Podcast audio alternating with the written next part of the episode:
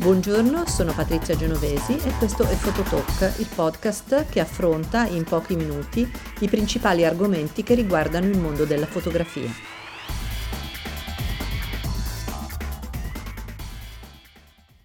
Questa serie di podcast dedicata al mercato della fotografia è stata realizzata e registrata durante il mio intervento a UIFO 2020. Buongiorno, benvenuti a questo talk, a questa conversazione sul mercato della fotografia che quest'anno dedico a UEFO 2020. Quindi ci porremo una domanda essenziale, esiste un mercato della fotografia e come è composto, come è articolato, quali sono le leggi che lo governano? In questo momento abbiamo un mercato dell'arte intorno ai 67 miliardi di dollari.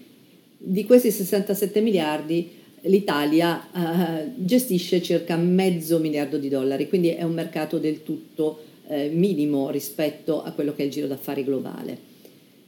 Più del 40% eh, di questi miliardi di dollari sono in mano alle case d'asta e la metà sono in mano a soli 5 grossi player, quindi i player minori costituiscono più o meno metà del mercato. Inoltre, eh, negli ultimi anni si è fermata l'idea e anche la consuetudine che l'investimento nell'arte rappresenti una diversificazione fondamentale della gestione del patrimonio. Quindi eh, intorno al mercato dell'arte si stanno sviluppando sempre di più grandi interessi finanziari. Allora, questo che cosa significa? Significa che eh, dobbiamo osservare con molta attenzione appunto quelli che sono i meccanismi che lo governano e che lo regolano, perché il mercato dell'arte sembra essere quello che tiene sempre quando ci sono delle grosse crisi a livello globale. Allora, perché questo succede? Quindi per comprenderlo cerchiamo di entrare un po' meglio nei meccanismi e comprendere quali sono le controparti che regolano questo mercato. Chi compra oggi non tanto arte quanto fotografia, perché noi ci occuperemo principalmente e sostanzialmente di questo. La comprano le istituzioni, la comprano i grossi spazi pubblici, la comprano i musei. E quali fotografie comprano? Comprano principalmente fotografie di autori morti, oppure di autori legati all'analogico, oppure di autori eh, che sono comunque abbastanza anziani per la maggior parte, eh, anche se non totalmente, e che hanno avuto una grossa popolarità grazie ad alcune immagini in particolare. E come mai allora c'è questa, questa, preferenza per gli autori anziani oppure per gli autori che non lavorano più oppure per gli autori morti? Perché eh, la loro opera è circoscrivibile, quindi è più facile capire quanti pezzi ci sono in giro, perché noi sappiamo che c'è un, diciamo, un'elementare legge del mercato dello scambio che vede il valore del bene aumentare in proporzione alla scarsità di un bene laddove c'è la domanda di questo bene. Quindi eh, quando parliamo di fotografi e di fotografi che non sono più sul campo, che quindi non hanno più possibilità di produrre, capite bene che andiamo a circoscrivere proprio la quantità di fotografie che ci sono in giro. Questo discorso diventa ancora più importante con l'avvento del digitale, perché mentre con l'analogico eh, in qualche modo le tirature erano limitate, anche se attenzione, oggi grazie alla tecnologia digitale è possibile comunque scansionare i negativi, con il digitale noi abbiamo una super produzione e abbiamo anche una grossa possibilità di manipolazione delle fotografie.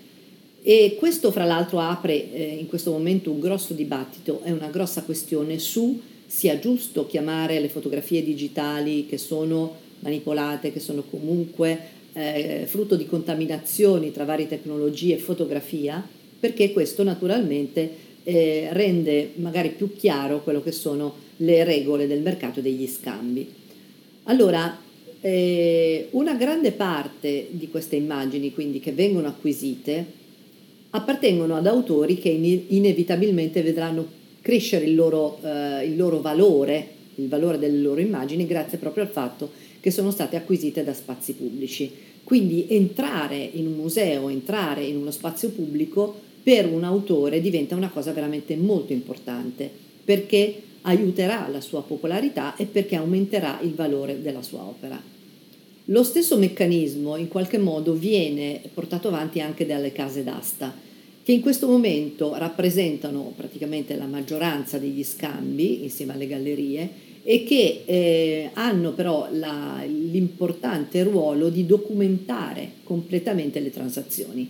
Quindi le case d'asta sono eh, degli operatori che scrivono che tutti i livelli di scambi, i lotti che sono stati scambiati, le quantità, eh, i prezzi di vendita, i prezzi di stima, sono un'enorme banca dati di queste informazioni e soprattutto appunto costituiscono un, un documento certo, mentre gli scambi che avvengono a livello delle piccole gallerie, per esempio, non hanno un obbligo di documentazione. E quindi il quanto viene battuta una fotografia in una casa d'asta diventa una cosa estremamente importante. Se poi questa casa d'asta eh, ha delle fotografie che a loro volta hanno circuitato, per esempio, in spazi pubblici o sono state acquisite o saranno acquisite da spazi pubblici, capite bene che questo autore assume un'importanza veramente notevole. Allora, eh, qual è il rovescio della medaglia di questo gioco? Allora, il rovescio della medaglia consiste nel fatto che gli operatori del settore, cioè gli operatori che eh, decidono se un'opera vale o meno, lo decidono in base ad alcuni criteri, ma sono comunque una sparuta minoranza. Quindi è possibile, anche se chiaramente non è sempre così, fare circuitare in maniera artificiosa degli autori o degli artisti attraverso questi spazi, gonfiarne i prezzi e questo lo rende peraltro piuttosto eh, utile per il mercato finanziario, perché le attribuzioni possono essere, dico possono essere, non che siano, anche arbitrarie. Quindi ehm, il mercato cosiddetto alto, cioè che è quello che in questo momento, attenzione, sta subendo il maggiore incremento, e quello che tiene di più quando le cose non funzionano, è qualcosa che è in mano a pochi operatori.